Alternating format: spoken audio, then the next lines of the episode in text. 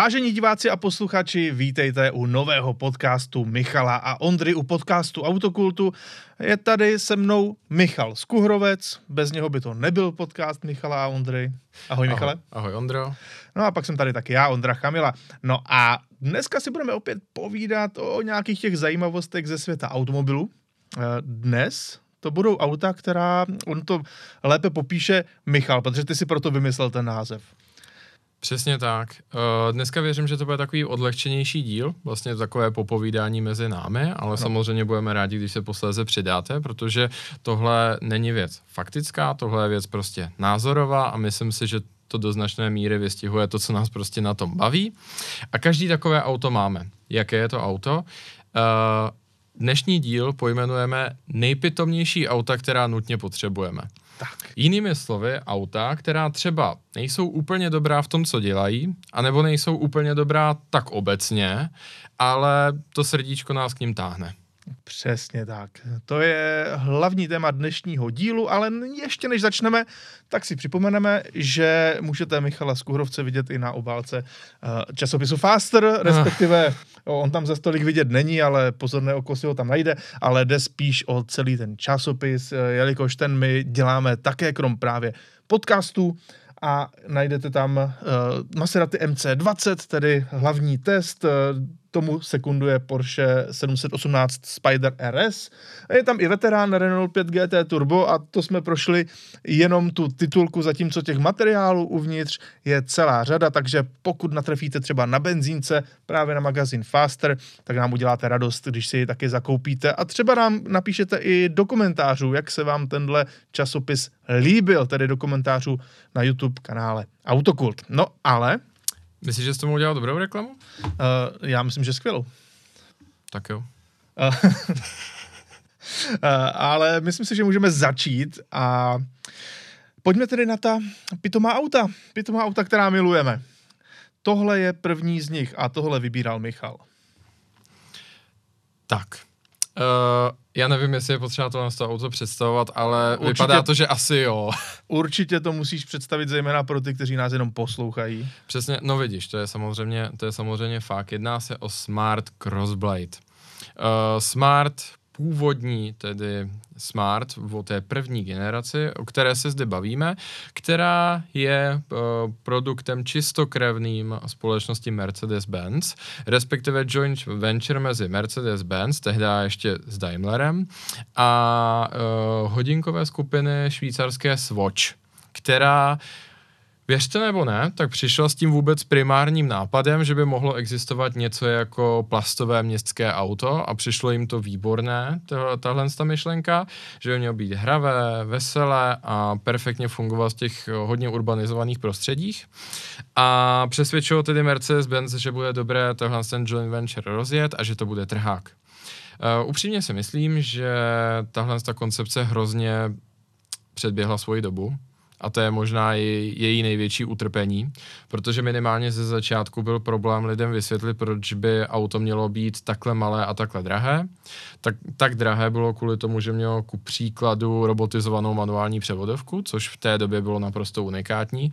To jste mohli mít třeba uh, Ferrari 355 lomeno 360 Modena, M3, že jo, E46, hmm. anebo, anebo, anebo Smart pokud jste scháněli tuhle tu převodovku. Uh, stejně tak vzadu napříč uložený turbomotor, v zásadě šestistovka a spoustu dalších přelomových řešení. Uh, myslím si, že kdyby to uvedli o 10-12 let později, tak by zdaleka nebyl takový problém ty lidi přesvědčit, že je to výborný nápad. Uh, konec konců i s tím, jak se začaly rozrůstat megalopole a tak dále a tak dále. Ale teďka říkám, odskočíme z té sociologie a všeho a podíváme se na tohle auto, protože tohle je velmi vzácné vzácná a zvláštní. To varianta prvního faceliftu Smartu Fortu, tedy té varianty, která, kterou jsem zde popsal, té hlavní, která je skutečně jenom pro dva lidi. Jmenuje se to Crossblade, hmm. no, nebo jakoby příčná čepel, no, to asi moc smyslu v tom nehledejme, ale zkrátka dobře, tohle auto, které vzniklo pro radost, Eh, zkrátka dobře pro to, jak vypadá, nebo jinými slovy pro to, jak by mohl vypadat smart, kdyby uh, se nemusel řídit žádnými pravidly a byl, přiznejme si, tak trochu k ničemu. Proč se mi to auto líbí? Protože i z těch důvodů, co jsem tady popsal, tak Smart první generace je za mě jako geniální a přelomová konstrukce včetně tedy toho bezpečnostního rámu. To auto se dá říct, že má z, uh, z hliníkového duralu takový monokok. Tehdy si pamatuju i na ty propagační materiály, jak ho extrémně násilně posílali proti eskovému Mercedesu, proti zdi a ono to vždycky dopadlo dobře, protože opravdu ten rám je velmi, velmi bytelný. Samozřejmě tady ho máme uříznutý, funguje už jenom jako oblouk nad hlavami cestujících, ale e, prostě ten vizuál toho auta je kouzelný. Ta absence těch dveří je tam místo toho jenom ta, skoro by se dalo říct, petlice bych tak řekl. Ale má to takový Lambodors, ale jenom v hodně omezené variantě. Nebo ono to spíš vypadá, jako když do toho auta lezete, jako když procházíte turniketem, jo? Nebo přes závor. No, to taková závorka. A to, a to je prostě na tom hrozně vtipné a ta absence čelního skla, střechy. Za mě to auto filozoficky navazuje na věci, které mě hrozně bavily v té hlubší minulosti, jako je právě třeba Fiat 500 Spiagina, ten plážový speciál. A úplně si představuji, jak jako parádní parádní užitek, když to tak řeknu, nebo prostě radost by byla z užívání tohohle z toho auta třeba někde v Rovini, v Chorvatsku, anebo když člověk bude mířit výš v Monaku, v Portofínu, v Itálii. Prostě to plážové, veselé autíčko, od kterého vlastně nečekáš nic, než jenom to, že do něj skočíš, že jo, velmi, velmi snadno. Doslova. No, pořád máš kolem sebe otevřené to prostředí, ty lidi, sluníčko, hudbu. No ale jak jsi říkal, že to je veselé auto, tak by hmm. se člověk neměl moc usmívat, protože mouchy mezi zubama nejsou úplně příjemné. Záleží, jak rychlosti míníš jet. no tak. Tak ono to mělo turbový tříválec, takže hmm. to zas tak lenivé nebylo. Nějakých 720 kg a k tomu asi 70, 75 koní. Takže asi se s tím dalo jet i trošku svížněji, byť teda omezovač byl 135 a je to tolik bych tomu rozhodně nikomu nedoporučoval. Přesně tak, je jich vyrobeno 2000, eh, to auto už je dneska poměrně hodnotné, myslím si, že hmm. solidní exemplář je otázka 400 až 600 tisíc na tom dnešním trhu. Uh, hodně lidí si to poměrně považuje, Hmm. Ty nejlepší exempláře tam dávají i jako za ještě vyšší částky, ale v ten moment je samozřejmě otázka, jestli, jestli je to reálné, jestli je to dosažitelné. Dobrá zpráva na to je, je že ten technický základ v tom Smartu tak uh, samozřejmě činí to auto v zásadě dokonale opravitelné, protože jedničkových Smartů je na mm, dedikovaných vrakovištích na Smarty uh, přehršle, Hmm. A příliš, příliš těch specifických dílů tam není, pokud pomineme ty závorové dveře, uh, pár karosářských dílů, že jo, ten průhledný štítek, který trošku napodobuje to, co je na motocyklu obvykle a, a pár dílů v kabině. Jinak je to prostě normální smart s uřídnutou střechou. A v tomhle tom mi to přijde fakt zábavný. Chtěl bys to? Popravdě, Michale, ne. Ne? ne, ale baví mě um, ta myšlenka se v tom jako projet, ale já bych si v tom asi připadal divně. Já, já všeobecně mám radši třeba auta se střechou a na tož jako s čelním sklem. A, a, a jsem třeba rád, když v těch autech nemusím být úplně moc vidět. Takže říkáš, že jako na projížďky po Nejsem takový extrovert asi na to. A, a to já nejsem jako zase extrovert, tak, takže říkáš, že na projížďky po Rožnově blbý, jo? Myslím si, že Michale i Poli se nad lobem. to dost blbý. Ale já chápu to kouzlo. Je to fakt jako vlastně líbí. A líbí se mi i ten styling, ten je takový přesně to milénium se vším všudy, když se na to podíváš. Jako yeah. ty detaily, kola, yeah. blatníky, že jo, to je prostě, to je úplně jako hmm. esence toho. Yep. No ale eh, v čem bych jezdil já, Michal? to si ukážeme teďka. A z malinkého autíčka jdeme do pořádně velkého auta více než 5 metrů na délku a 2,25 metrů na šířku. Tohle, co vidíte, to je OG terénní Supersport. To je uh, předchůdce Lamborghini Huracan Sterato a 911 Dakar, ale ten prapůvodní. Tohle je Mega Truck. Tak se to jmenuje, ne jako, že by to byl Mega Truck. Ale není to truck, je to, je to 4, 4x4 offroad supersport tak by se to dalo nazvat. Vyrobili to francouzi, kteří mimo jiné krom tohohle dělávali takový ty autíčka pro 15 leté. Jak dělávali, oni je pořád Do dneška dělají, Protože samozřejmě. ono reálně to je Ixam Megatrack, že jo. Ano, přesně tak. Aixam už je eh, známější pojmenování v tomhle. Oni to teda u tohohle docela vy, vynechávali, že se to jmenuje Aixam, ale... Já myslím, že to vidím na tom logu. Jo, vlastně nemáš pravdu, není to na tom logu. Ano, ano, tady to trošku výjmeno, eh, vynechávali. Každopádně, co tohle vlastně je, myslím si, že možná jsme to někdy už v minulosti probírali. Tahle věc je naprostá uchylárna. Zvedací podvozek, aby se s tím dalo jezdit v terénu, pohon všech kol. Potřebuješ motor, abys to rozpohyboval vůbec. Takže tady si řekli, dobře, tak co třeba 12 válec eh, z Mercedesu S600. Víš, no. co to je, tohle auto? Co? To je Zonda Sterato. Zonda Sterato, ano, dá se to tak říct. Francouzská. Uh, ano, ano, ano. Uh, no, každopádně 12 válec, k tomu všemu ta karoserie je vyrobená z různých kompozitních materiálů, ale ne úplně jako z karbonu, ale třeba kevlar. Z croissant. Sklolaminát. No jasně, ano, z croissantu taky, protože je to přece jenom francouzský výtvor.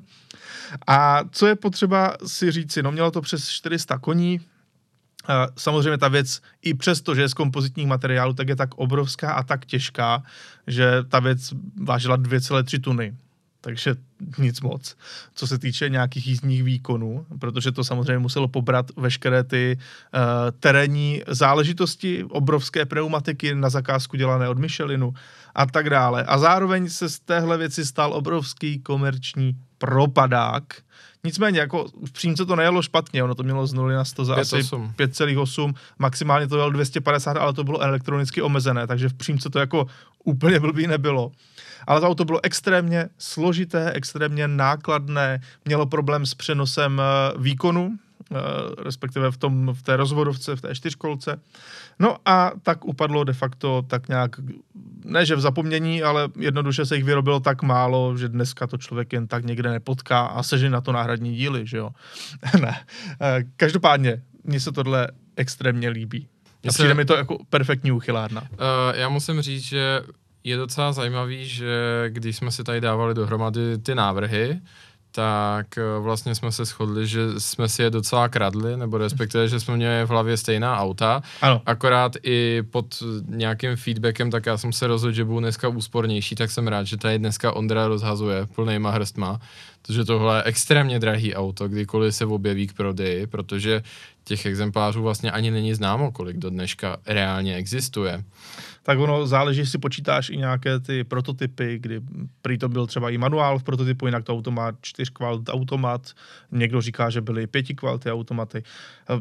Jo, nikdo vlastně neví. Jo. No, tady máme třeba vůz z, z Vídně, jo. který očividně normálně funguje. To je a, super, a že si tohle to našel, protože já znám ano. ten, jako notoricky známá je tmavě modrá, která má monacká čísla. Ano. A tahle ta šedivá na těch vídeňských, ještě na vídeňských číslech, to je prostě cool. Jo, jo, jo. Každopádně tohle je správný nesmysl, vlastně je to úplně k ničemu, je to příliš velké, hmm. ale je to hrozně cool. Já si vzpomínám jednu takovou anekdotální historku, jako čistě osobní a marginální, ale já když jsem byl malý dítě, možná přemýšlivý, nevím, tak jsem, uh, tak jsem se ptal táty, jako, a proč někdo nevyrábí jako sporták do terénu? A teďka táta samozřejmě jako rezignoval na to vysvětlení, že prostě kinematika sportáku nefunguje, jak si na Dakaru. No. no ale on se mýlil. On vlastně vůbec no, jako ne, v ten moment nevěděl, že tohle to existuje. A podívejte se, dneska 911 Dakar, Urakan Sterato. No? Kdybych v sedmi letech měl automobilku a 3 miliardy euro, jsem mohl udělat tak díru do stejně špatně, jak tady. Mega. Asi jo, no. No dobrá, ale teďka jdeme k něčemu trošičku rozumnějšímu, byť jenom opravdu trošičku a zase tvůj výběr. Mm-hmm. Já tam teda dal špatnou generaci, přiznám se. To nevadí. Ty si chtěl tu Já první, ale tohle je Dodge Viper. Mm-hmm. Na evropských trzích Chrysler Viper. Přesně tak. Uh, Dodge Viper, já se teda přidržím toho Dodge, protože si myslím, že je to víc padnoucí je. Uh, pro celý ten projekt. Uh, podívejme se na to historicky, ty úvahy o tom, že se bude tohle auto vyrábět, tak jsou z konce diva, uh, 80. let. Uh, prvotně se to auto začalo připravovat na přelomu roku 88-89. Byl na to dedikovaný tým inženýrů v rámci Chrysleru a hlavně koho tohle to napadlo. No. A to je velká součást vlastně to kouzla auta a proč bych ho chtěl, no, proč se mi prostě strašně líbí, je, že za tím, s tím autem stojí jeden pán, jehož stvární jste mohli vidět ve filmu, bylo to Ford versus Ferrari a to je pan Lee Jakoka. který vůbec jako v tom 20. století, to byl člověk neuvěřitelně plodný, co se týče nápadů a dávání jiných lidí dohromady.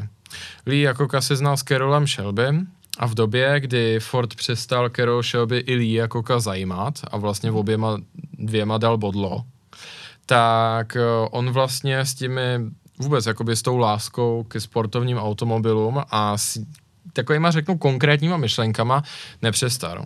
A Carol Shelby byl samozřejmě podnikatel tělem i duší, když zrovna nevyhrával Le Mans, tak prodával kuřata. A jakmile prostě Lee jako přišel s dalším nápadem, z kterého by mohl být, tak se říká dobrý bis, tak samozřejmě Carol se na to chytil. Leo Koka nepřišel s ničím menším, v té době už právě na exekutivní pozici ve Chrysleru, Eh, než pojďme udělat novou kobru. Protože Kobra v ten moment už byla poměrně za Zenitem, že jo, 60 už byly skoro 30 let pryč a přišlo mu v těch 90 eh, kdy, nebo začátek 90 kdy opravdu se to rozjíždělo a zase byla relativně dobrá nálada, že by bylo fajn něco takového zkusit, akorát prostě z modernější technologií a hlavně se zázemím koncernu Chrysler, který měl, který měl ty sklady poněkud, poněkud plnější. Samozřejmě ne, že by Ford neměl, ale Ford nechtěl. A hlavně už jako s těma, s těma pánama tak úplně nespolupracoval. Uh, v té době byl uh, v čele Chrysleru Bob Lutz, další velký, uh, velký automobilový nadšenec a tak tohle auto dostalo zelenou. Co se týče jeho premiéry, tak Carol Shelby v roce 91 uh, řídil tohle auto jako zaváděcí na Indianapolis 500 a řídil ten jejich finální výtvor. A ono opravdu, když se na to tak podíváte, tak Kobře je to podobné. Kobra má, ma- jo, Kobra má masivní motor vepředu, tohle má taky masivní motor vepředu, akorát o dva válce ještě víc. V té první generaci, kterou já miluju nejvíc, tak uh, to bylo 8 litrů. 8 litrů zkombinovaných s manuálem a 400 koní. Na poměry, na poměry začátku 90. let 400 koní víc než dost a uh, hlavně ono to bylo 630 Nm. Takže jinými slovy 400 koní furt. A, a to se pro konec konců dostáváme k tomu, proč je to taky na druhou stranu nápad pitomý. Protože je vlastně otázka, k čemu je to auto dobrý. Ještě je potřeba říci, že ten 8 litr vlastně původně přišel spíše z užitkových eh, variant, z užitkových modelů, mm-hmm. z různých velkých pick-upů a, a, a právě proto to auto mělo takový točivý moment a bylo, ten celý ten motor byl takový jako jedu furt, jedu ze všech otáček uh, a pořád rychle. No a ještě ke všemu to pásmo těch otáček, ono je docela úzký, proto auto má redline docela nízko. Ano. Takže ono se skoro dá říct, že to auto jako neumí jet pomalu. Mm, že jo, mm, protože jako... Že Pořád chce jet. Je to benzín, takže to funkční pásmo začíná od 13 otáček, ale 6 je v zásadě konec. Mm. Což, což je fascinující. Um, já si myslím, že to, to, ten projekt dá se říct poved, ale ta pitomost spočívá v tom, že ona je vlastně otázka k čemu. Tohle auto je čistě pro radost, dá se říci. Minimálně ta jeho první iterace, ta RT10. Ano. Cobra byla velmi úspěšná v seriálu závodění SCCA, to je to taky, co konec konců v tom filmu vidíme. A jak má dostala střechu, tak byla i velmi úspěšná na Le Mans. Jelikož ta konstrukce odpovídala té době. Ale Viper přichází s hodně hrubiánskou konstrukcí v době, kdy už ta auta byla poměrně sofistikovaná. Hmm. Souputníkem toho, z toho auta byla samozřejmě třeba Porsche 959 s aktivním mezinápravovým diferenciálem a všema těma s těma věcma. Ale to auto zbudilo velký úspěch, chtělo, chtěli to všichni. Jeden z prvních nabyvatelů byl třeba uh, superhvězda tehdejšího naprostého trháku, uh, která stvárňovala postavu Ela Bundy, z seriálu Ženatý se závazky ano. a to auto byl prostě trhák, protože to bylo cool a konkrétně nám tady ten obrázek chybí, ale tu původní RT10 designově já to fakt miluju. Ještě jak to má ty tříloukoťový sekery jako kola. Uh, ano, jako crossblade. Jo, před, Přesně tak. A jak rozboj přišel až potom. Ano. Vy, výfuky vytažené do Prahu, které jsou hmm. notoricky známé tím, že způsobovaly popálení nepoměrně vysokého stupně, protože samozřejmě jako ten práh hořel díky tomu výfuku. A vůbec prostě ta šílenost, jak je to takov, jako takový lamináty na tom relativně, na tom relativně jednoduchým rámu, hmm. neuvěřitelně dlouhý čumák, pilot sedí v zásadě až nad zadní nápravy, ovládá tam tu v zásadě agrární převodovku. Já bych tomu jenom dodal, že když se člověk podívá do inzerce, tak ta auta nejsou až tak drahá. Než ty. Relativně. Což samozřejmě znamená, Michale, že bys měl že bys měl občas udělat i nějakou jako hloupost. Takže dá, dámy a pánové, Teď už brzo můžeš. to bude už jenom podcast Ondry. Teď už můžeš. Že já skončím někde zamotaný kolem Ne, řízení. já od té doby, co znám i tvou ženu, tak vím, že ona je na, jakoby pro každou srandu. To je pravda. Takže by to jako uh, schválila, že to není taková ta no, typická no. manželka, která ti řekne ne. Ona je ten méně racionální člověk. Ano, z nás ano. To je pravda. což, je, což je vlastně fajn, takže si myslím, že si to můžeš dovolit i v rámci jako rodinného soužití. Uh, to je pravda, no. to, to je asi pravda, že bych jí pak řekl, a s tím jezdí do práce, ne?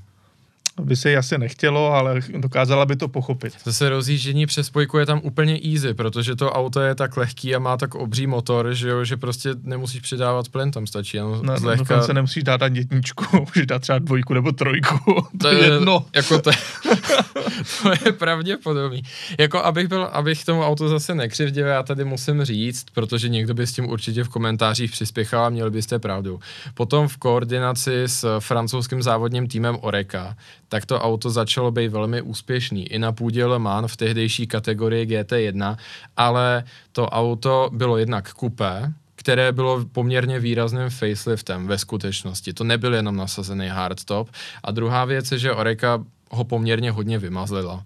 Takže ta základní RT desítka, prostě ta klasická červená z toho roku 91, tak eh, jak není úplně jako na okruhu schopný auto. No to ne, to ne. To máš naprostou pravdu, Michale. Ale, ale, ale, ale, je, to, to ale to, je to velmi šam, šarmantní věc. I když tady máme tu špatnou fotku, tak Já musím říct, původní, jako... že mě baví to první auto a poslední. A potom mě strašně baví to úplně poslední auto, což je úplně, ta... Úplně. Ano, což je, ten, což je ta třetí generace, kterou schvaloval Sergio Marchione. Mm-hmm. Ital, to schvaloval paradoxně, uh, která už je velmi moderní, že jo, ten výkon je 650 koní mm-hmm. a v té variantě ACR je to ještě o dost víc a to je jedno z prvních aut, které se vůbec na ringu přiblížilo sedmi minutám a podotknu, že to bylo v době, kdy to Porsche ještě moc neprožívalo a všichni ostatní ty časy. A teďka jsem se o tom bavil zrovna s jedním člověkem z vývoje, který na ring taky jezdí a říkal jsem mu, v tom autě tří má určitý potenciál. Považuji se říct, že kdyby měl někdo v obrovském množství peněz, vypl- to Jo, k vyplejtvání hmm. na úplnou blbost, což je, dokazová, což je dokázat, že auto, který už se dávno nevyrábí od značky, která o to absolutně nestojí, tak něco s tím dokazovat, čili zaplatit opravdu špičkovýho pilota, to auto zaadaptovat na moderní pneumatiky a znova ho tam poslat, hmm. tak věřím, že by to bylo pod sedm. Dost. To je velmi zajímavý.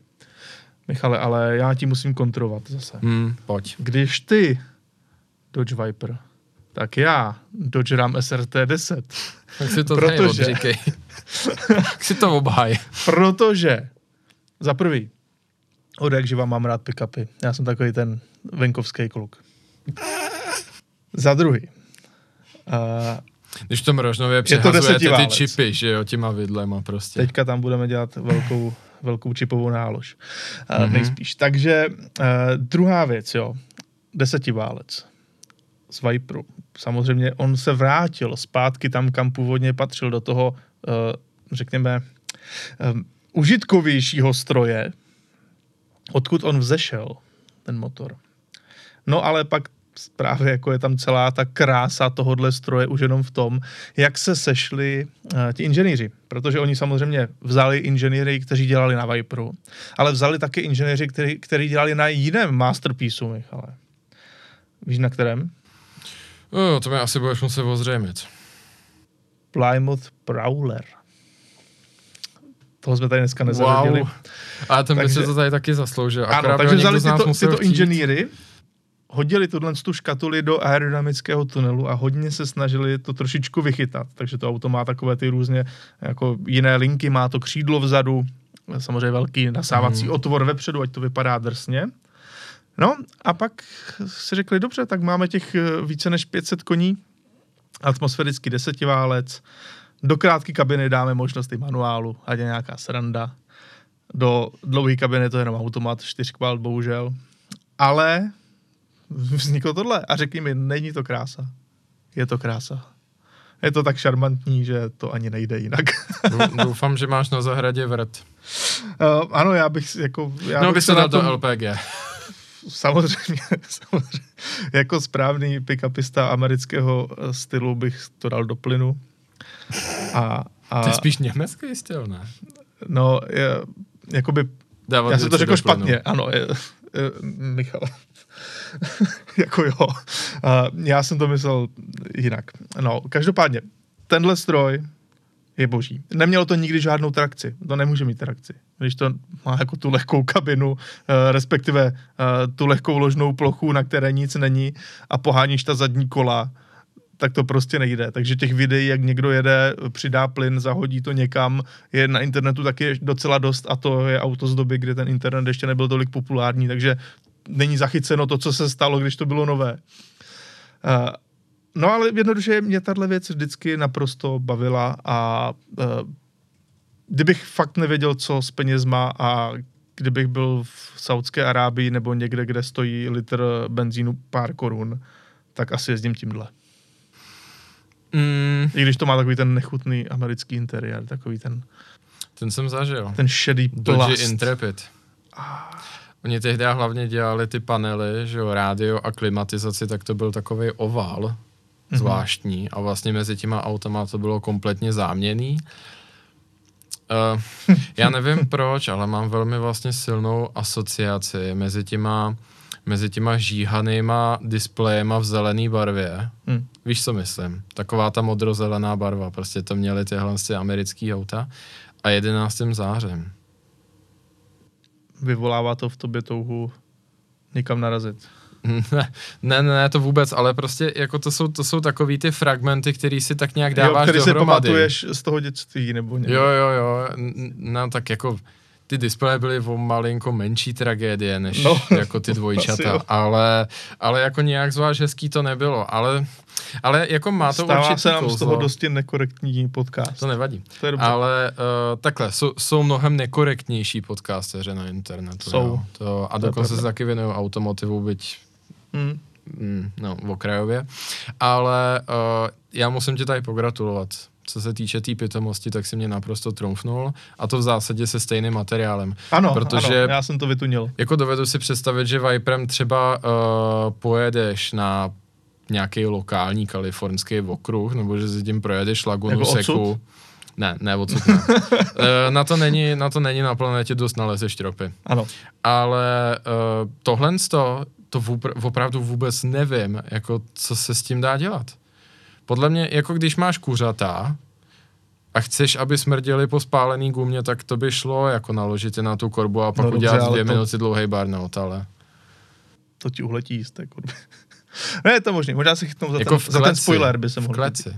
Jo, v kleci. No, to ne, já nemám klecové chovy rád. No ale na transport je to přece nutný. Dobře. dobře. Nebo ty, ty jako uznáváš volný chov, i co se týče jako transportu? Ano. Třeba jako prasata na volno v kamionu? A pro, no, počkej, a proč ne? Teď v Americe můžeš jezdit na korbě i ty, jako sedět tam a je to povolený, tak proč by nemohli kuřata? To je diskriminace. No dobré, jdeme radši dál, protože další auto, které si ty vybral, mm-hmm. tak je, řekl bych, takový pazourek, Pazourek, jo. Mm-hmm. Hmm. To je zajímavý. Uh, Dino 208 GT4. Ferrari, uh, ergo můžete si říci, že je to jedno z těch dražších aut, mm. ale docela bych vás asi překvapil, je to jedno z těch levnějších aut, co tady máme. To 100%. Od toho Crossbladeu konec konců není tak daleko, protože tady se o, nějak, o nějakých kusech ve střední kvalitě bavíme o 50 tisících eurech. Mm.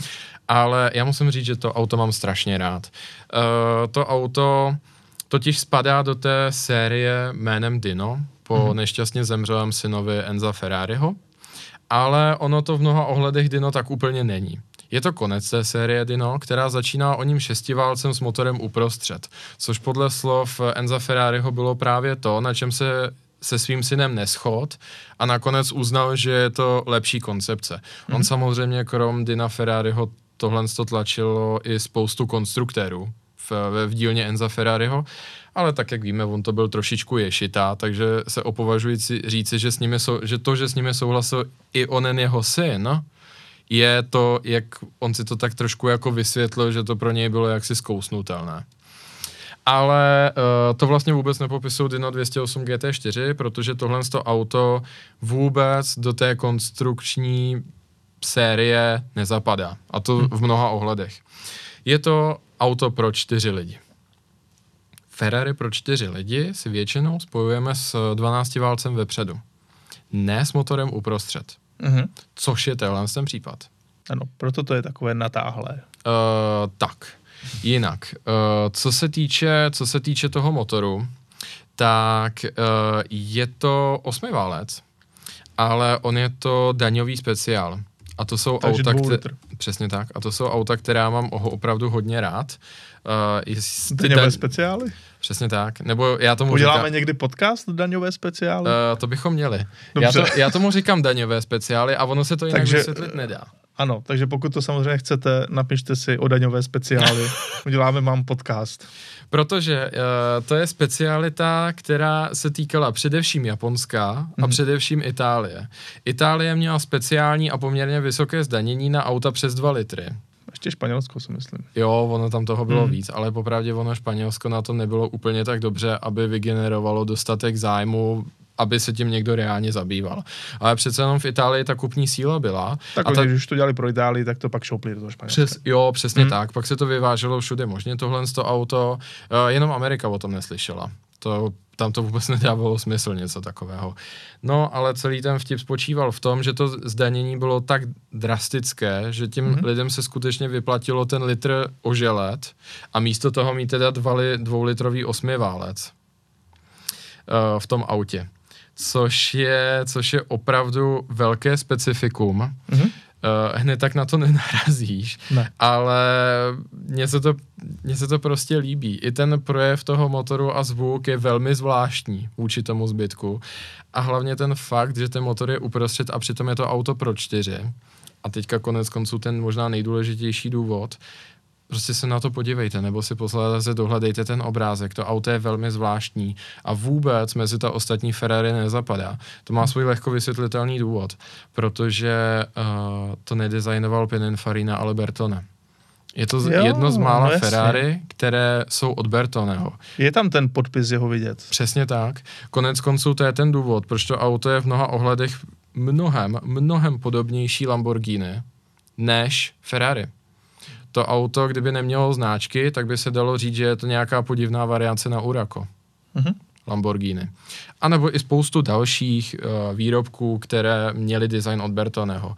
Jenom abych teda ještě uvedl, uh, co to vyústilo, ten dvoulitrový osmiválec. Vo, vyústilo to v brutálních 125 kW, ale v 7700 otáčkách, to je poměrně hezké. No jasně, to to do mrtva. Uh, 220 km za hodinu, tak to není zase až tak hrozný. A, a to je asi tak všechno, co, to je asi tak všechno, co se o tom dá říct.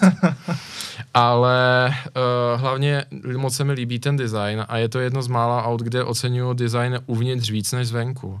Protože to auto má čtyři sedačky a jsou to vyloženě čistě samostatné sedačky, kdy ty zadní vypadají v zásadě stejně jako ty přední. Hmm. A je to ten kosmický sedmdesátkový design, taková ta budoucnost, která nebyla. Hmm. Víš, na co narážím. V mnoha ohledech až francouzské. Je to, je to ona jednoduchá skouřepina, která hmm. vlastně má minimum těch částí, které by nebyly integrální a v tom takové, takové to buřtíkové prošívání. Takhle na hmm.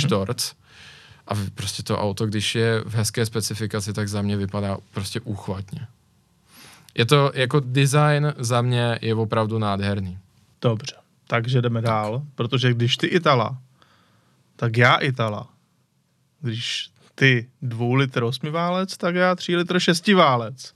Mm. Alfa Romeo SZ, to je další auto, o kterém se tady budeme povídat. Ty šmejde.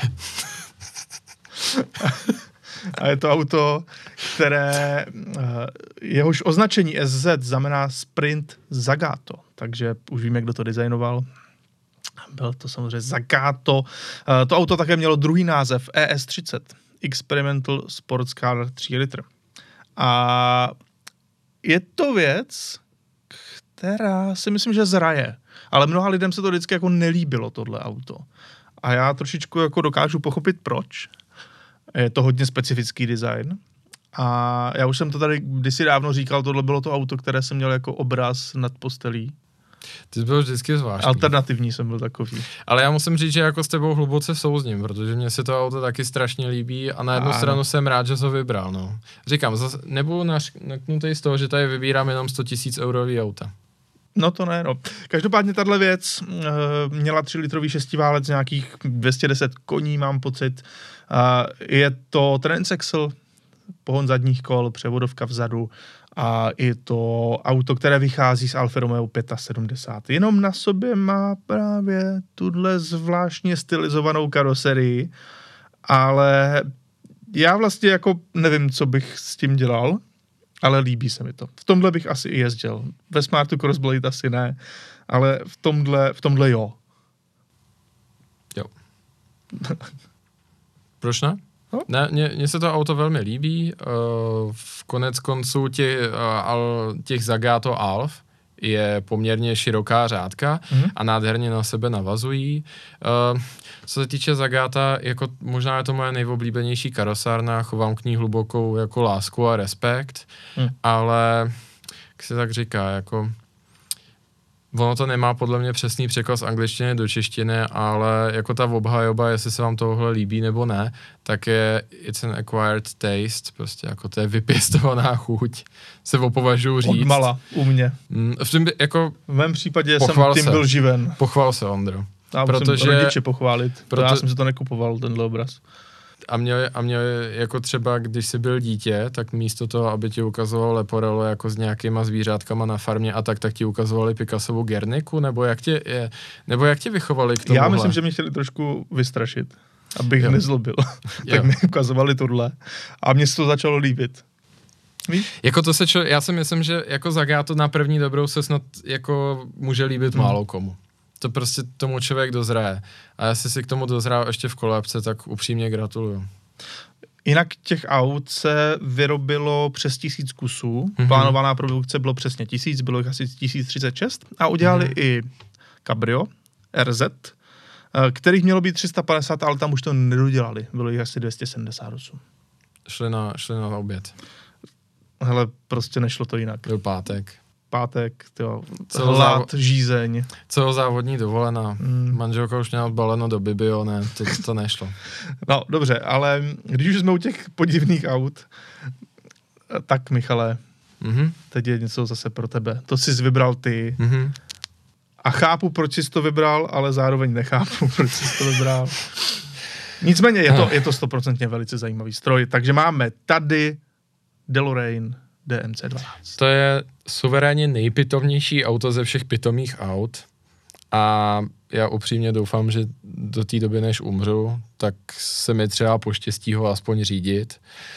Já to auto miluju prostě pro tu jeho pohnutou historii.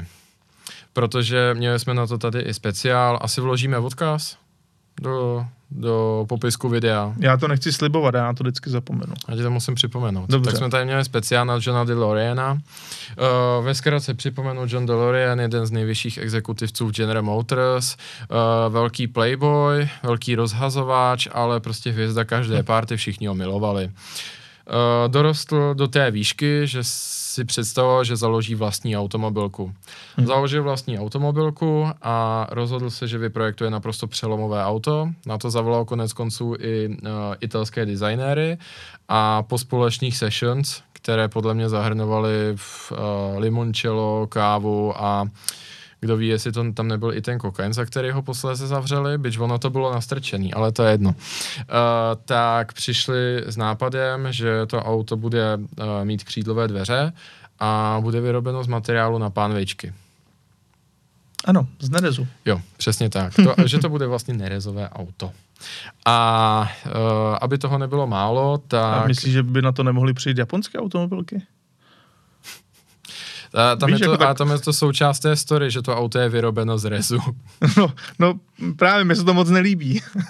Já vím, no. Ale to je, to je, dneska už je to součást odkazu, sebou považuji říct. Dobře, tak jo. Těch japonských Tak automobilek. pokračuj.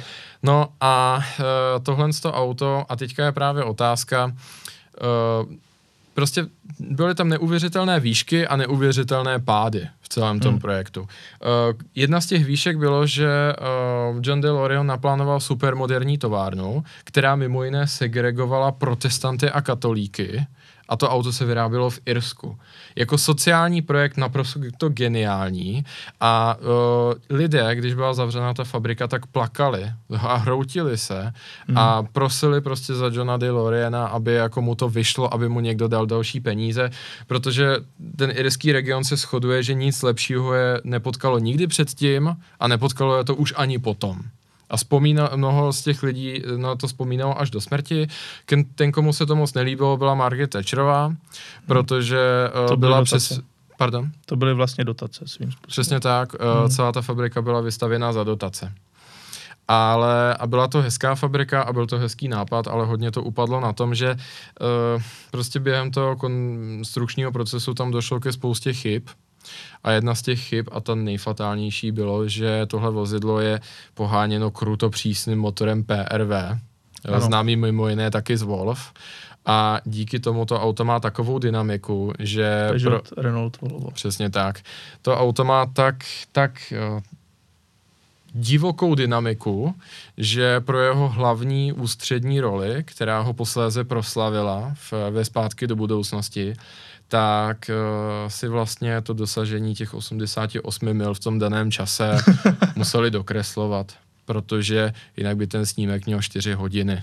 Mm. Kdyby pokaždé, když to auto cestovalo v čase, tak muselo těch 88 mil dosáhnout v tom reálném čase, eh, jak to skutečně bylo vyprojektováno. Nabízelo se jako automat, nabízelo se jako manuál, ale vzhledem k tomu, jaký je v tom motor, tak je to vlastně úplně jedno, i kdyby to snad byl variátor. Ale díky tomu jako kouzelnému příběhu a designu toho auta, tak eh, já se přiznávám, já prostě tohle auto miluju. A je to i kvůli tomu, že jsem obrovský fanoušek Roberta Zemekise, což je samozřejmě jako producent, že jo, Mhm. mm-hmm. zpátky do budoucnosti. A tu trilogii mám strašně rád, subjektivně, protože samozřejmě není, není realistická, není to ani žádný hluboký příběh, není to na Oscara, ale je to jeden z takových těch jako nejvlídnějších a nejhezčích filmů, co znám. A konec konců, uh, já se tady za to nem, nemusím stydět, že to říkám, protože nedávno jsem četl, že když Quentin Tarantino měl vyjmenovat několik filmů, které považuje za dokonalé, tak zpátky do budoucnosti jedna v nich je. Haha, Ha. no výborně. Ha. Takže, uh, takže tohle z to auto za mě, moje, za mě, když jsme teďka asi v půlce toho seznamu, mm-hmm. tak tohle je moje jednička.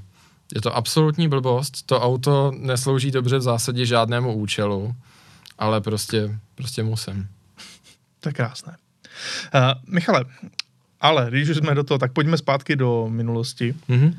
a řekni mi, kolik bys dal peněz za takové, řekněme, japonské kupé GTčko, čtyřstupňový automat, rok 1990. Na kolik bys to tak jako ohodnotil? V, te, v tehdejších cenách? Ne, dneska. Kolik bys za něj dal dnes? Dneska. Mhm. Pět kancelářských svorek, žvíkačku, A, nedot, A nedot, Crocsy. a nedopitou flašku. Eh, Dobře, tak... eh, ne, dělám si srandu, tak pojde. No takhle, eh, myslím si, že 110 tisíc euro by za to asi nedal, co? No záleží, s čím přijdeš. Jako, no. podívej, já jsem tady odhalil ochotu platit za strašné věci, takže... To je pravda. A tak tady máme vůz, který má velice složitý název a já vlastně ani nevím, jak přesně se jmenuje. Ale je to japonské kupé z 90. let, respektive z počátku 90. A vypadá takhle. Autech Zagato Stelvio AZ1 alias Nissan Zagato Stelvio. Nevím, Prostě jmenuje se to takhle, vypadá to takhle. Opět doporučuji ty, co nás posloucháte. Vygooglete si to. Já vím, že nevíte co, když nevím, jak se to jmenuje. Autech Zagato, dejte tam Autech Zagato Zagato. Stelvio AZ1. Tahle věc, rok 1990, vyrobili jich jenom 104 kusů. Je postavená na Nissanu Leopard, Mhm. což znamená takové to naprosto typické kupé z, o, z konce osmdesátek Mhm. od japonské značky. Vypadá to všechno stejně. Má to ty jednoduché hranaté tvary, mm-hmm. uh, takový ten sedan dvoudveřový. Uh, není na tom vůbec nic zajímavého. Vypadá to jako jedno auto, jak druhé. Mm-hmm. Absolutně nezajímavý design. No a z toho vytvořili tuhle tu věc, která naopak je extrémně zajímavá už jenom tím, jak vypadá. Já na ní nevíc miluju ten jeden detail, který tady možná si všimnete. Eh, Pokud hledáte, kde to auto má zpětná zrcátka, tak oni jsou v těch výdutích na blatníku. Protože samozřejmě japonská auta dřív mývala zpětná zrcátka přece jenom na těch blatnících vepředu. A mně se to líbí. A to bylo hezké. A Mhm. teď oni se k tomu vrátili vlastně uh, tímto způsobem, kdy ale na první pohled není vidět zepředu, že to jsou zrcátka, Mhm. ale je to prostě jenom jako rozšířená kapota. Tak to mi připadá naprosto eh, fascinující. To auto má 3 litrový, dvakrát přeplňovaný šestiválec, takže úplně, úplně pomalé není. Říká se, že má nějakých 320 koní, byť oficiálně to bylo 280, jak velila tehdejší móda. Karoserie z hliníku, a jak říkám, vyrobilo se jich 104 a dneska tenhle konkrétní kus, který vidíš, tak eh, je na prodej za 110 tisíc euro. A mně to připadá jako naprosto famózní zběsilost. To auto má jenom volant vpravo, jenom eh, řízení vpravo, takže samozřejmě není to úplně nic eh, pro, řekněme, no dneska už se to vlastně takhle nebere, dneska už je to v pohodě mít volant vpravo i v Česku, mám pocit. Uh, jo, je to tak, díky novým regulativem EU byl ještě to nechápu, jako musíme mít kde jaký asistent, který nejde vypnout a pak mm. se povolili auta s volantem na opačné straně, takže vlastně vůbec nic nevidíš, když předjíždíš. Mně se to líbí. Já nepotřebuji vidět. Máš rád život? Musíš se přizpůsobovat. To je takový, víš, že máš jako novou bojovku, uh, jak předjet a, a ono se to dá vyřešit. Musí ti říct, no třeba, nebo ti musí říct spolujezdec. Jo, jasně. Můžeš, můžeš. A jakože je to dobrý pro socializaci. Je to tak celkově je to dobrý prostě, říct. abych to řekl jako I když dobrý. jako se s tebou nechce někdo bavit, Hmm. ty ale to je výborný. Si představ, že se v tom, v tom autě pohádáš, Mhm. třeba, já nevím, ať už to je jedno, jestli s chlapem nebo se ženou. A teďka nastane ta situace, kdy se spolu nechcete bavit. Jenže ty, mu, ty tomu člověku řekneš, aby si, i když si to třeba pokazil ty, tu diskuzi, že jo, a jsi vyníkem té hádky, Ano. tak ty si to můžeš snadno vybrusit, protože mu řekneš. Ty se teďka se mnou nebudeš bavit a neřekneš mi, kdy můžu předjíždět, bo to díl ta cesta potrvá. No, nebo nabouráme. A tím nádherně prolomíš ty ledy. Rozhodně. Mimochodem, víš, proč se těchto aut vyrobilo tak málo? Protože to nikdo nechtěl. No, no to hlavně bylo mega drahé. 18 milionů jenů, což mm-hmm. v té Mhm. době bylo v přepočtu 200 tisíc dolarů. V 90. roce. No, v 90.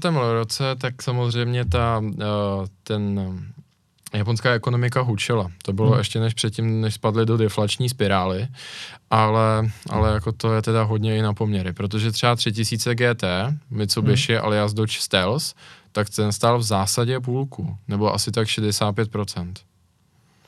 Ale musím říct, jako dobrý tip, Ondro, dobrý tip, uh, moc se mi to líbí, je to tady, jako ta Zagato japonská spolupráce je fascinující a můj oblíbený detail na tomhle tom autě je ten náběr vzduchu na těch plných kolech.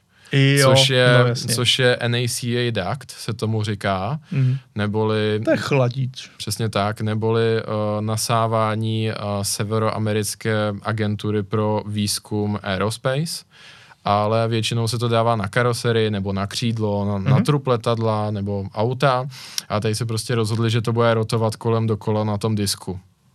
Jo, za mě je to naprosto fascinující, dokonalý stroj a já ten vzhled miluju. I když je to vlastně ošklivé pro mnoho Mhm. lidí, tak já to naprosto, naprosto to žeru. To auto vypadá, jako by mělo uši, akorát opačně.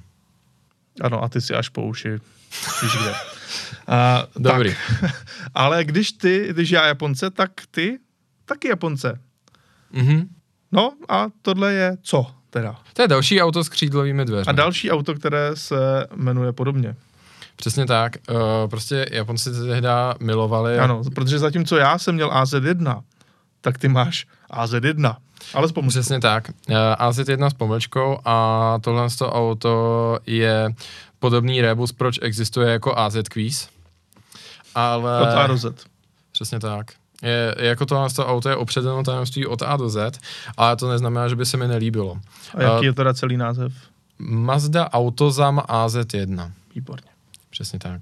To auto spadá do kategorie K-Car, což jsou tedy velmi lehká auta, která musí mít motor o objemu maximálně 660 kubíků a v 90. letech se poprvé objevil ten nápad je přeplňovat. Je to opět jeden z daňových speciálů. A, uh, ale to auto není původně od Mazdy, respektive ten původní nápad z, začalo svůj život jako Suzuki RS koncept. Hmm. Suzuki přišlo na to, že to auto asi nebude rentabilní, že by bylo poměrně drahé ho vyrobit a že to penzum těch potenciálních kupujících je velmi úzké. A když jsi jiný konkurenční výrobce, tak co v tom momentu děláš? Normální výrobce by samozřejmě řekl, jsem rád, že vy jste zjistili, že je to slepá ulička a tam já rozhodně nepůjdu. No. Ale Mazda si řekla, ježiš, to by byl skvělý nápad vyrábět auto, který nikdo nechce a je drahý. Mhm. Tak se toho chytil návrhář Toshiko Hirai, který uh, původně uh, stál i za Mazdou MX-5 NA. A zaplať pámbu, protože myslím si, že nejúspěšnější roadster lidské historie bylo to, bylo to jediný, co ho mohlo vykoupit z takhle blbýho nápadu. Uh, a proto vzniklo auto, které do značné míry je inspirováno třeba Ferrari Testarossa nebo Mercedesem 300 SL a spoustou dalších legend evropského autoprůmyslu. Uh, akorát je vypráno na 60, tím pádem je zhruba poloviční velikosti. Má, má rám trubkový, což samozřejmě z toho činilo velmi drahou věc na výrobu. Ten zbytek je z různých kompozitů, k tomu má samozřejmě ty křídlové dveře. A, uh, no. a tedy přeplňovaný motor, který má, uh, jinak je to 3,4 metry dlouhé, jo, aby se získal představu, uh, který má 64 koní, 6,5 tisících otáčkách, no to podle mě ani víc mít nemohlo, nesmělo. Ale mělo Ondro, Jo? protože v přihrádce tomu díleři přihazovali takový veselý malý leták, který ti řekl, jak si doma čirou náhodou zvýšit plnící tlak turba, aby to mělo až 80 koní. Jo, takhle to měli vymyšlené ti kulišáci. Přesně tak, osu, z, přes 80 koní ve finále zhruba, Mhm. mm-hmm. podle toho, jak mu si teda zatočil s tím plnícím tlakem, 85 Nm a 720 kg. Díky tomu poměrně zajímavá dia- dynamika, vyrobil se jich To 4392. zní úplně jako Smart Crossblade. Nezní to jako Smart Roadster, což je další auto, které se mi docela líbí, ačkoliv by nemělo. Uh, ve finále vzniklo i poměrně dost limitovaných variant, protože Mazda už absolutně nevěděla, jak se toho pro boha zbavit a tak zkoušela všechno možné, včetně, Ondro, tovární varianty. Ta, pardon, to, terénní varianty. Terénní varianty. terénní varianty. Ten Tak to bych showcar- chtěl já. ten showcar se jmenoval M21014, kdybyste to někdo chtěl vidět a fakt to stojí za to. Takže jinými slovy je to Mazda Autozam AZ1 Sterato. M2014. M21014, zní to jako no, nějaká jasně. zbraň. Čím jezdíš? M2014? A ty? Uh, a já bych ti na to kontroloval 707, vo- ne, pardon, 207 Vohrada. Zní to jako nějaká autobusová linka, ale No, je to ano. auto. Jedete na ohradu. Uh, no, jo, já tuhle věc miluju. Mně se líbí, jak vypadá. A hrozně bych chtěl někdy to řídit, popravdě. Já taky. A ta YouTubeová videa, kdy si někdo připne uh, kameru na hlavu, jsou naprosto kouzelná, protože ona, ty vrchní panely těch dveří jsou prosklené. A opravdu to vypadá, jako když řídíš obří přilbu. Mě nenapadlo. Uh, dobře, tak jo. Uh, paráda. A u japonských ještě zůstaneme, Michale. Mm. Nemůžeme je opustit, Dávej. protože já toužím po té horší variantě jednoho z nejikoničtějších rallyových aut, které jsou. A to je Lens Revolution Wagon. Je to takový prostě kombíček z Eva. A je to ta horší varianta? Je. Technicky, tím, co to auto používalo. Je to Outlander nebo to není Outlander? Není to Outlander naštěstí, je to Lancer, mm-hmm. ale, ale to auto jednoduše uh, nemá veškeré ty uh, nejlepší technologie jako klasický sedan Lancer. Mm-hmm.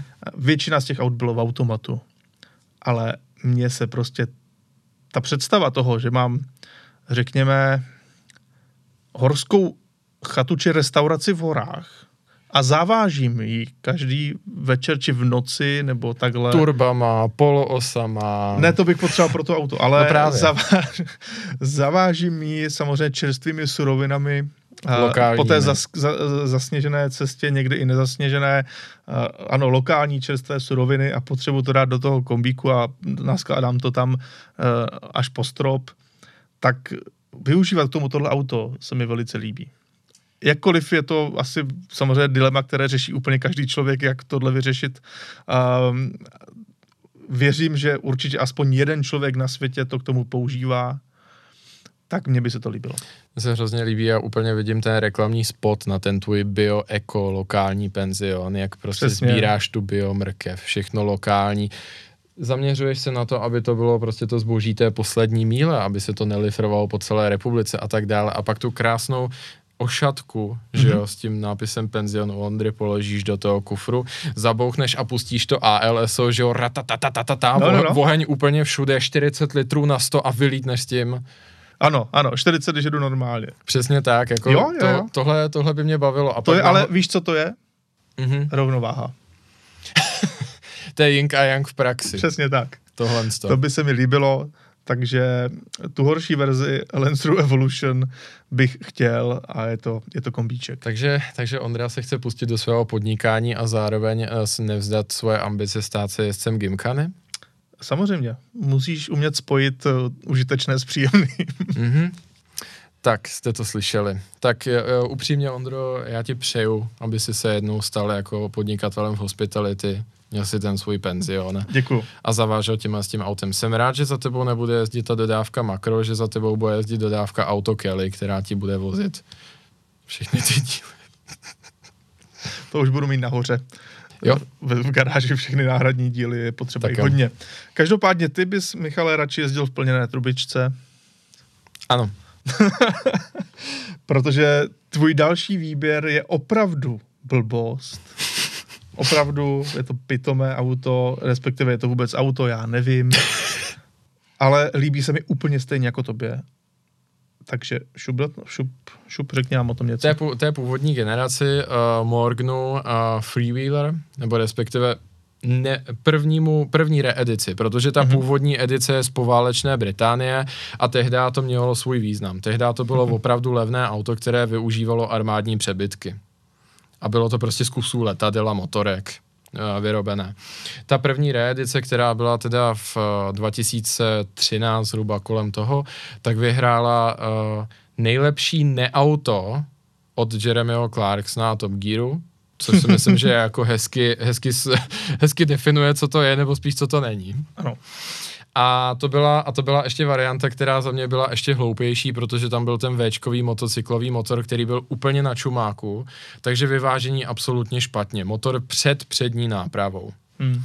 A svým způsobem taky deformační prvek. Ale dá, tohle... se, dá hmm. se o tomhle autě, vlastně autě, teď já to budu říkat, ano. že to je auto. Dá se o tom říci, že to je vlastně jenom nabouraná Miata?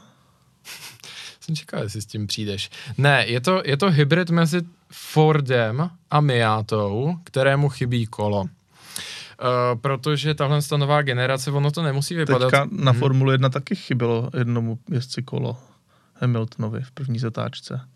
To jo, no. Myslíš si, že je to tím, že to je Brit? Že to má souvislost?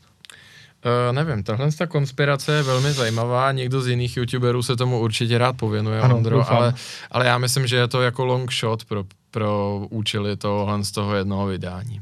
Já prostě chci vědět odpověď, takže pokud jste youtubeři jiného kalibru, tak mi to prosím řekněte a věřte, teď pokračuji. Nevě, věřte, nevěřte.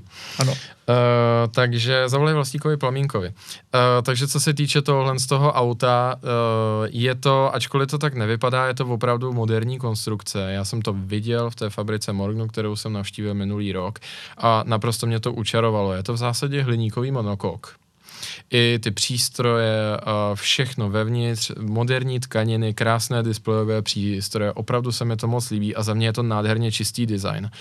Zatímco ten, ta první reedice toho freewheeleru tak hodně útočila jako na Harley Davidson Club, tak tohle je za mě taková ta vypadá to trošičku jako z dystopických sci-fi, něco taková opět jako alternativní varianta budoucnosti, která snad nebude, ale já musím říct, že se mi to auto hrozně líbí, je to hrozně čistý design, obzvlášť když je to třeba v jednolité stříbrné barvě bez těch, uh, bez těch popisků. Uh, mimo jiné spolu navrhovalo to italské designové studio, je to na tom za mě hodně vidět. Uh, je v tom takový ten moderní italský rukopis a hlavně ta technika se strašně zlepšila, jelikož motor už je u, u, uložený takzvaně inboard, neboli uvnitř toho auta. Uh, je to EcoBoost bez turba mm-hmm. od Fordu a je v tom 5 kvalt Miaty. Přesně jak si avizoval. A to všechno je tedy hnáno na zadní kolo. Velmi lehké, velmi mrštné. K čemu je to dobrý? Vlastně nikdo to neví. Jo, vlastně ten účel to má, víš, jaký je Ondro? Netuším. Zruší to nejzavedenější motoristický pořad na světě, protože jeden z, při natáčení další řady Top Gearu, která už jak víme, tak je bez té svaté trojce, mm-hmm. tak uh, se v tom bohužel vyboural, dopadlo to poměrně blbě. To bylo v tomhle, jo? Přesně v tomhle a bohužel to vypadá, že i z toho důvodu veřejnoprávní britská televize BBC se rozhodne ten pořad jednou provždy zaříznout. Takže tak. pokud, pokud chceš prostě zničit Top Gear, tak k tomuhle tomu účelu je to auto naprosto výborné. Ale jinak se mi, jinak se mi líbí, já si dovedu představit, že opět Teď to ale vypadá, že jsem exhibicionista, ale zase jsem chtěl říct, že by to bylo hezké na to ježdění jako na ten meziměstský provoz, zajet si s tím jako na kafe do města. Ale jo, máš... No, tak. Jo, jo. zase bych byl vidět, no. Ano, eh, Zatímco já bych rozhodně vidět nebyl, protože, protože bych nejspíš kvůli poruše nepřijel. Hmm. Ale dalším autem, které bych hrozně chtěl, mimochodem dneska jsem tady vybral hned tři francouzská auta minimálně. Takže dneska je to francouzský Protože ono pohledu. blbost a francouzské, tak to je to, to je match. Prostě. To je prostě. match, match made in heaven. Já a. vlastně jediná výjimka je jídlo a příprava jídla.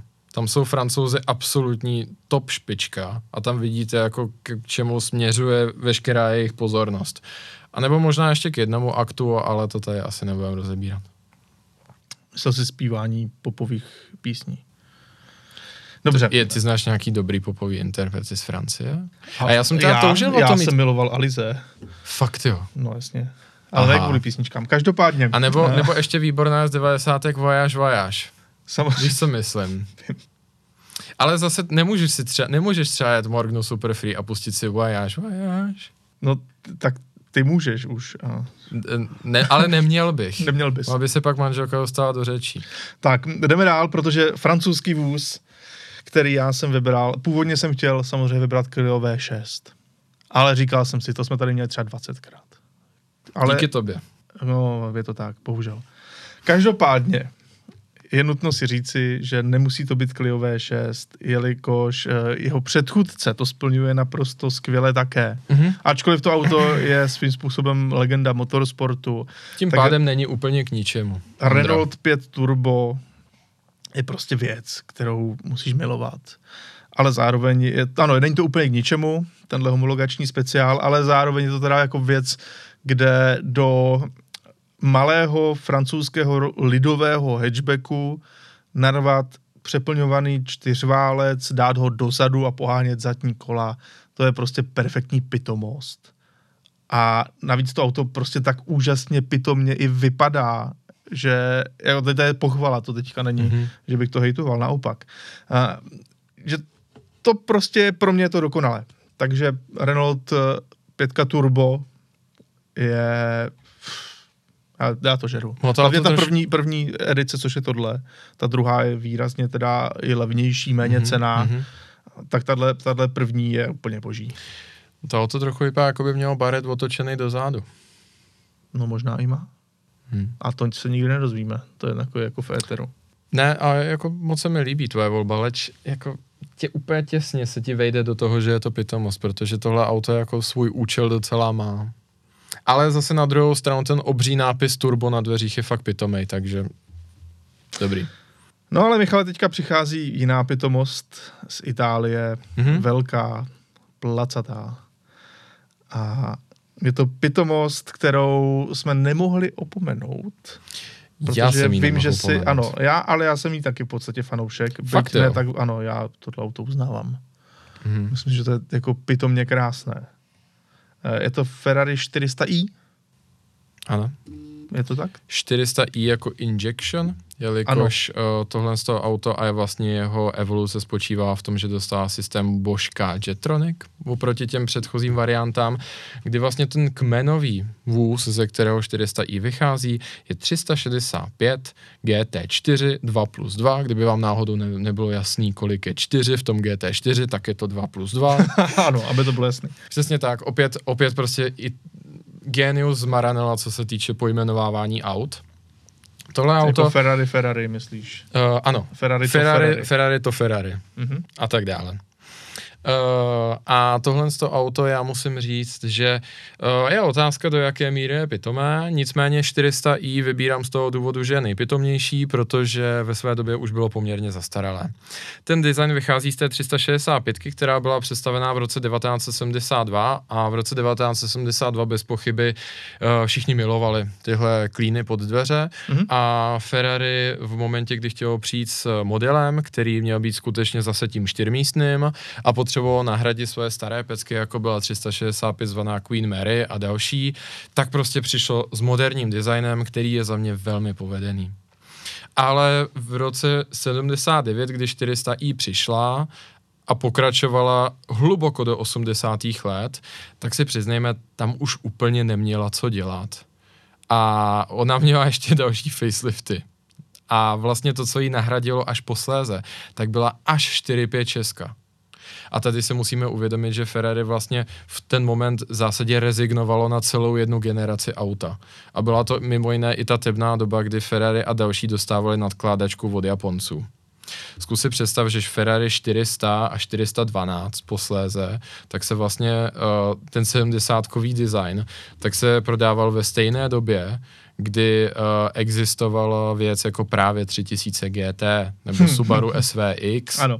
SVX nebylo povedené auto, ale aspoň vypadalo futuristicky, že ano. No, oproti Kdežto- tomuhle 100%. Kdežto 400i a 412i, tak se ovládala ta klimatizace uvnitř takovým tím šoupátkem drc, drc, že jo. Mezi tím ta japonská auta už měla dávno digitální klimatizaci. Ale za mě je to opět geniální design, minimalistický, krásný, vepředu 12 válec. Uh, drtivá většina jich je v automatu a popravdě mě by to ani nevadilo, protože tohle auto je prostě cruiser, Samozřejmě, co, co je horší, velmi, velmi, velmi, velmi nákladné na údržbu, uh, už kvůli tomu, že nemá rozvody řetězem, ale řemeny, což je jako notorická věc, že se na těchto z těch autech musí dělat pravidelně, takže motor ven, každých pár let, ale hlavně, a teďka pomalu začínám si všímat, jako že se to stává hudební podcast, jo. Mhm. Uh, i když ta nebudu lhat, jako to by mě taky hodně bavilo. Stejně jako byly, uh, stejně jako byly ty pořady na ČT2, takové to okénko, kdy se rozebírala, rozebíraly básně. A co. Uh, nemyslím básník z Ostrava City. Myslím, myslím taková ta chvíle pro poezii. To bylo Ano. dekády zpátky, jak se tam přečetla ta báseň a teď se rozpiplávalo, co znamená. Jo, Mě by tohle to bavilo akorát třeba s repovejma songama současnýma. Ale to je jedno. Uh, tohle z toho auto si zahrálo hlavní roli v Jako, že bychom dali Izomandy a se třeba rozebírali, co ne. znamenají texty. Ne, ne, ne, ne, ne. Če- český interprety převážně ne. Dobře. Jo, já třeba, já nevím, třeba Migos, Walk it, Talk it, jo, to, to by mě bavilo jako ro- rozebrat. Ale to je jedno. Uh, Ferrari 400i si střihlo roli v jednom ze snímků, který je opravdu oceňovaný, leč od hudebních interpretů. Ve snímku Elektroma od legendárního a považuji se říct, že naprosto pionýrského dua Daft Punk a do toho, do té jejich vidiny Což byli taky francouzi, jako dnes, Přesně dneska tak. půlka podcastu. Přesně tak a do toho jejich postapokalyptického světa plného Androidů vlastně ten design retrofuturistický tohle z toho auta neuvěřitelně pasuje a když si ten snímek pustím a oni tam s tím jedou tou pouští naprosto opuštěnou černou 400i právě v automatu, z toho úplně jde husina. To auto si mě získává prostě tím, jak vypadá. Souhlasím, naprosto s tebou souhlasím. Jo a víš ještě jedna obří výhoda? No, Tohle auto nemá skudéry a štítky na blatnicích. Což je za mě jako... jo, chápu, chápu. Tak to Enzo chtěl. Tak to Enzo chtěl. No a Francie, no zůstaneme u Francie, protože trošičku nás tlačí čas, tak to proletíme rychleji, ta sbírající Rychlejš. auta. Ale teď tady máme Renault Avantime. Krásná výslovnost. Uh, no to nejsem si jistý. Každopádně, tahle věc je naprosto boží spojení kupé a MPV. To je prostě ptákovina od A do Z. Já to auto stejně miluju. Líbí se mi detail. Zadní světla, vidíš je? Víš, co to je? Picasso. Ano, ale taky. Uh, To je karafa vína přece. Aha. A ona hoří? Může hořet, jak chceš. Eh, to už si každý domyslí podle A, sebe. ne, a nebo je to zapálená mítná brána? To je taky velmi francouzský motiv. To je velice francouzský motiv, ano. Eh, Každopádně tenhle stroj vlastně vycházel technicky eh, z Espasu, jestli se nepletu, a má to ty extrémně dlouhé dveře, které musí mít ještě ten kloub navíc, aby popojeli dopředu, když se otevírají. toho vůbec jde vylíst. No díky tomu kloubu, kdy, to, kdy ty dveře se posunou dopředu, tak vlastně docela jde. Tohle už by se kvalifikovalo na dihedrální dveře normálně. No prostě na dveře otvírané vzhůru. Už by to chtělo, no, hmm. to je pravda. A, a jednoduše já jsem to auto miloval už jako dítě, když jsem ho poprvé, poprvé viděl. Mně se to svým zvrát, zvráceným způsobem líbilo a líbí se mi to dodnes. I když jsem pomoc. s tím autem jezdil a vím, že jeho jako poločas rozpadu už nastal a, a je to jako těžké sehnat hezký kus a sehnat na to díly a cokoliv. Taky se mi líbí, víš co, interiér, kde jsou schované ty hlavní věci, jako je rádio a tak, že je to v těch šuplících. Musíš Jo, k tomu jo. najít cestu. Že jo, a je tam ten displej, který je pod tou kapličkou uprostřed. Ano. A já představ si, já jsem kus tohohle auta vlastnil. Microcar MC2 má Ano. palubku z tohohle auta, ten displej, na kterým se ukazují ty kilometry za hodinu Jo, a tohle. no vidíš a od té doby taky vím a všem Av- Avantimům a těm Espasům z té- z té doby, tak se vždycky, když je míjím, tak se dívám do prostřed toho čelního skla a on ten displej je vidět z druhé strany. Jo, no vidíš to. No a ještě to samozřejmě má takové ty panely klimatizace po stranách palubní desky, vždycky Jo. na, na každé straně jeden. Takže to je za mě naprostá, naprostá bomba. Pokud eh, můžete, tak si to auto nekupujte, ale, ale doporučuju, doporučuju, je to prostě líbeznost. Líbeznost. Ano. A ty si taky vybral líbeznost. Mondí je. Uh, tohle je Hemi Kuda. To by za mě neřekl, co? Ano, to bych do tebe neřekl, a hlavně to Kuda v kabriu. Uh, já... to prostě zadání bylo pitomost. To a je já, naprostá blbost. a já, a já úplně jako nemiluju muscle cary. Hmm. K některým mám respekt. Třeba původní Dodge Charger je krásný. Ještě Mhm. ten, jak má, jak, jak má uh, že jo, uh, světla schovaná za těmi žebírky No v té to masce. To je prostě jako pěkný design. Mhm. Ale uh, prostě... Pitomost. Ano. Dovedu si, dovedu si představit mít nějaký car a v tomhle tom ohledu musím říct, že uh, to, co mě takovým zvláštním způsobem přitahuje, tak je tohle to auto, protože je to Chryslerová platforma a tím pádem třeba s Chargerem a Challengerem sdílela ty motory, které mohly mít až 7 litrů, pak to mělo někde kolem 280 a 320 koní. Hm. Mě by prostě zajímalo, jako, jak v tom vývojovém centru, jak mají 7-litrový 8 válec a teďka, dosa, a teďka dosáhnou těch 280 koní a začnou tam jako plácat, jo, yes, guys, prostě wow. Prostě jiná doba, no, tam to neřešili, bylo to na, na výdrž a na točivý moment, no. No, přitom, přitom jako Ferrari 330 P4, že jo, tak mělo ze 3 litrů prostě dvakrát tolik v zásadě. Ale to nevadí. Uh, tohle to auto je svým způsobem kouzelné a prostě, když už padla zahrádka, ať padne i plot, vzhledem k tomu, že je to platforma, která je měkká, na závodní dráze nemá vůbec co dělat, tak proč už ne cabrio? Že ano. Hmm. Proč si už prostě neposlechnout ten motor před tebou a ty splodiny z těch asi 40 litrů za, na 100 za sebou, hlavně i z té spálené pneumatiky, protože mám, tak, mám, mám důvodné podezření, Máš důvodné že, podezření. To, že tohle auto se prostě neumí rozjet normálně. Hmm. Je to jedno z těch aut, kde pomalu to auto jede na volnoběh v tom Dčku tak rychle, že jako spíš brzdíte ale uh, já se nemůžu pomoct, prostě ten design, ten design je právě tak zvláštním způsobem muscle kom, komiksově přehnaný, až se mi to líbí. Ještě když je to v těch pestrých barvách a právě v tom kabrioletu. Hmm. Dovedu si představit, že tohle je to auto, tohle je to auto, v kterém, když tak jako pojedeš, tak se dá říct, že je ti vlastně úplně všechno jedno. Tohle, tohle je... Uh, tohle... Salamistické auto salamistické. Mm-hmm. Jsem tě rozuměl mystické. Ne. Ale ano, je to salamistické auto. Tohle auto je prostě čtyřkolový uh, plechový styčený prostředníček, vlastně všemu a všem. Mm-hmm. Tohle auto podle mě vysílá jedinou zprávu, je mi to jedno. A prostě nepřišel jsem dělat nic specifického, prostě jsem tady jenom jako abych, abych si užil ten moment a je mi všechno jedno. A v tomhle tom ohledu mi prostě přijde zvláštní a zajímavé a oproti tomu Chargeru a Challengeru tak je aspoň menší a tím pádem dává víc na odiv ten nesmyslnost těch sedmi litrů a relativně malé karosérie. Tak. No a já mám tady ještě jedno auto, které vlastně není zas tak velký nesmysl a pitomost, ale jako trošku jo, protože vypadá komiksově a je to Mitsubishi Pajero Evolution, tedy je to sportovní varianta Mitsubishi Pajero, 300, uh, zhruba 300 koní, nějaký 283,5 atmosférický šestiválec. Uh, buď to manuál nebo automat, pohon všech kol samozřejmě a je to prostě stroj, který je reliový, zároveň je to offroad, samozřejmě je tam ta inspirace Dakarem, to je jasné, ale já bych s tímhle autem právě jakoby jezdil sportovně všude i na silnici.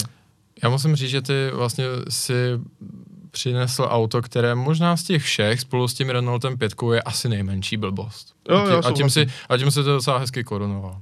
Tak, ale korunu to ještě něčím jiným, protože hmm. uh, já mám rád sdílení prostě třeba jako těch zážitků. Uh, Se bojím s ostatními lidmi, s kamarády. Mm-hmm. A vždycky mi přijde hrozně jako škoda, když jdeš třeba, já nevím, po Sosnové a, nebo v Mostě a dáš si třeba nějaký driftík a že v tom autě prostě nesetí jako víc lidí. No. No. A, a tenhle koncept to vyřešil, protože tohle je uh, Hyundai, uh, teďka nevím, jestli se to jmenovalo N1 nebo něco takového, teď si nejsem úplně jistý. ale, no, no, no. ale je to vlastně zadokolková dodávka pro lidi, je to teda koncept, nikdy to nevyrobili, ale je tam přeplňovaný šestiválec a je to zadokolka a je to auto, které je vyloženě stavěné na drifty.